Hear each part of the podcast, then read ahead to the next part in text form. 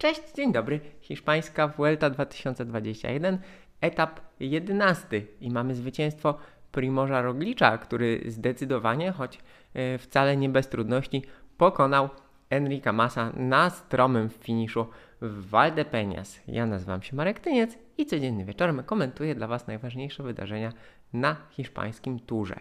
E, kolejny interesujący etap, kolejny etap, kolejny etap rozgrywany w wysokim tempie, o tym, że nie było łatwo mimo krótkiego dystansu, niespełna 134 km, świadczy fakt, że no, w końcówce naprawdę grupa, e, grupa liderów, okrojony peleton był naprawdę, naprawdę, naprawdę niewielki, zaledwie około 30 zawodników tam e, zostało ściganie, więc było mocne, ostre, dynamiczne, y, mimo braku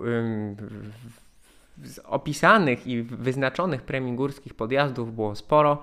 Y, wysoka temperatura y, w kontekście całego wyścigu, taki dzień jak dziś, może mieć daleko idące konsekwencje przez to, że mimo zaledwie 3 godzin jazdy, no to jednak kolarze zostawili zostawili na trasie sporo zdrowia, nie tylko fizycznego, ale także koncentracji.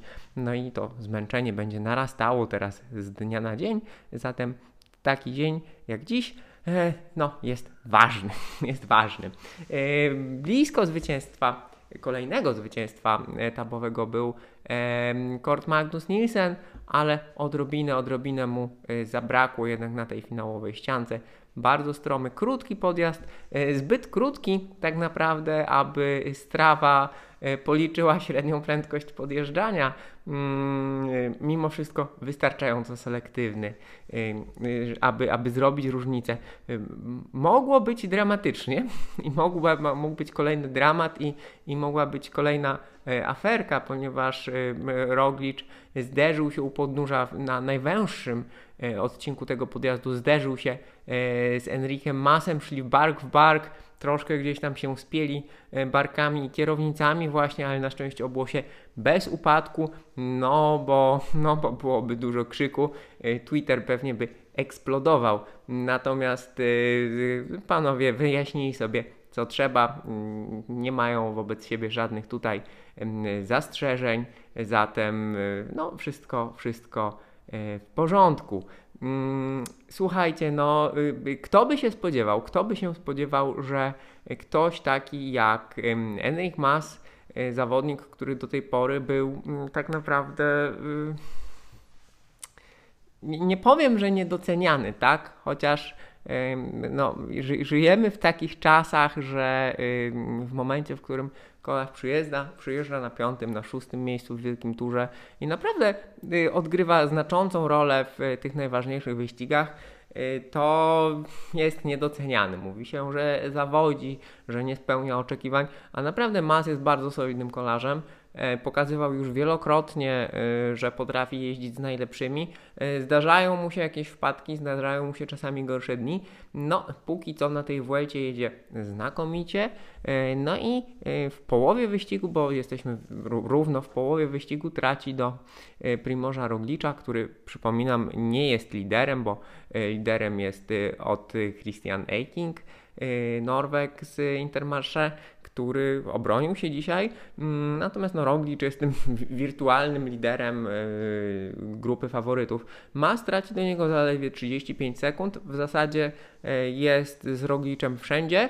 Tam, gdzie Roglic jest najmocniejszy, tam jest i Mas. Co więcej, Mas jest tym kolarzem, który stawia Roglicza pod presją. Dzisiaj mogliśmy obserwować ten finałowy podjazd, miał takie nierówne nastromienie, mogliśmy obserwować, że panowie trochę się na siebie oglądają. Pytanie, czy brakło im tchu, czy zastanawiali się, co robić dalej, czy cisnąć, czy nie cisnąć. Mogłoby się, gdyby po, pocisnęli do końca, mm, no to mogłoby się okazać, że zniszczenia, jakich dokonali na tak krótkim, e, na tak krótkim wzniesieniu będą, będą jeszcze większe.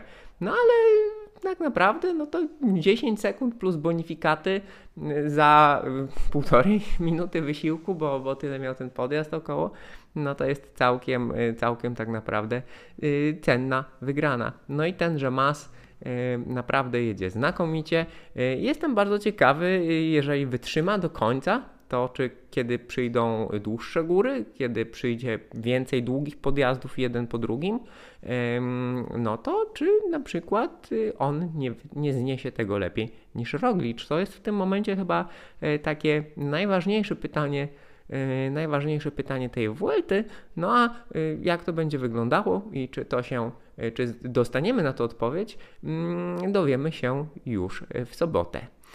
No bo moi drodzy, jutro mamy Kolejny taki pagórkowaty etap do Kordoby, y, troszkę dłuższy, ale ostatnio 60 km będzie bardzo ciekawe, y, z dwoma podjazdami, każdy z nich o przewyższeniu około 500 metrów, więc niełatwymi. Natomiast ze szczytu drugiego do mety jest około 14 km y, zjazd i płaskie, zatem pewnie teren dla uciekinierów, ale trzeba pamiętać, że piątek jest dniem całkiem płaskim, mm, czyli takim hipotetycznym dniem troszkę luzu może y, przed y, dwoma górskimi sprawdzianami w, y, w weekend, w sobotę i w niedzielę. No więc kto wie, może zobaczymy jutro jakieś próby, bo ta Vuelta nas, ta Vuelta nas codziennie zaskakuje. Jeżeli chodzi o sytuację w klasyfikacji generalnej, to w zasadzie poza Rogliczem mamy zaledwie pięciu zawodników jeszcze, którzy liczą się w grze Mm, w teorii przynajmniej, y, w grze o czerwoną koszulkę. To jest Mas, który do Roglicza traci 35 sekund, Lopez minuta 36, Jack Hake 2 minuty 3 sekundy, Egan Bernal, który znów dzisiaj parę sekundek stracił 2,50 w sumie i Adam Yates 3 minuty 1 sekunda, za nimi jest E, za nimi jest Sepkus, który mm, no, jest już pomocnikiem e, e, Roglicza, jedzie znakomicie i mm, trzeba powiedzieć, że pomocnicy Roglicza, ci najważniejsi, czyli Kus i Krajżwajk, jadą z dnia na dzień coraz lepiej. Przed nimi jest Guillaume Martin oraz wspomniany Hiking. Mm, no i moi, moi drodzy, to by było dzisiaj na tyle. Fajny dzień, fajne ściganie, takie typowe dla Vuelty, dynamiczne, znów zaskakujące, znów było blisko dramatu.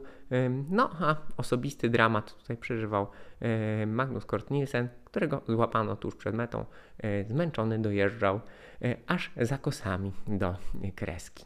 Także e, dziękuję Wam. To było krótkie podsumowanie, no bo etap krótki, choć dynamiczny i treściwy. Dzięki wielkie, do zobaczenia, do usłyszenia jutro. Cześć.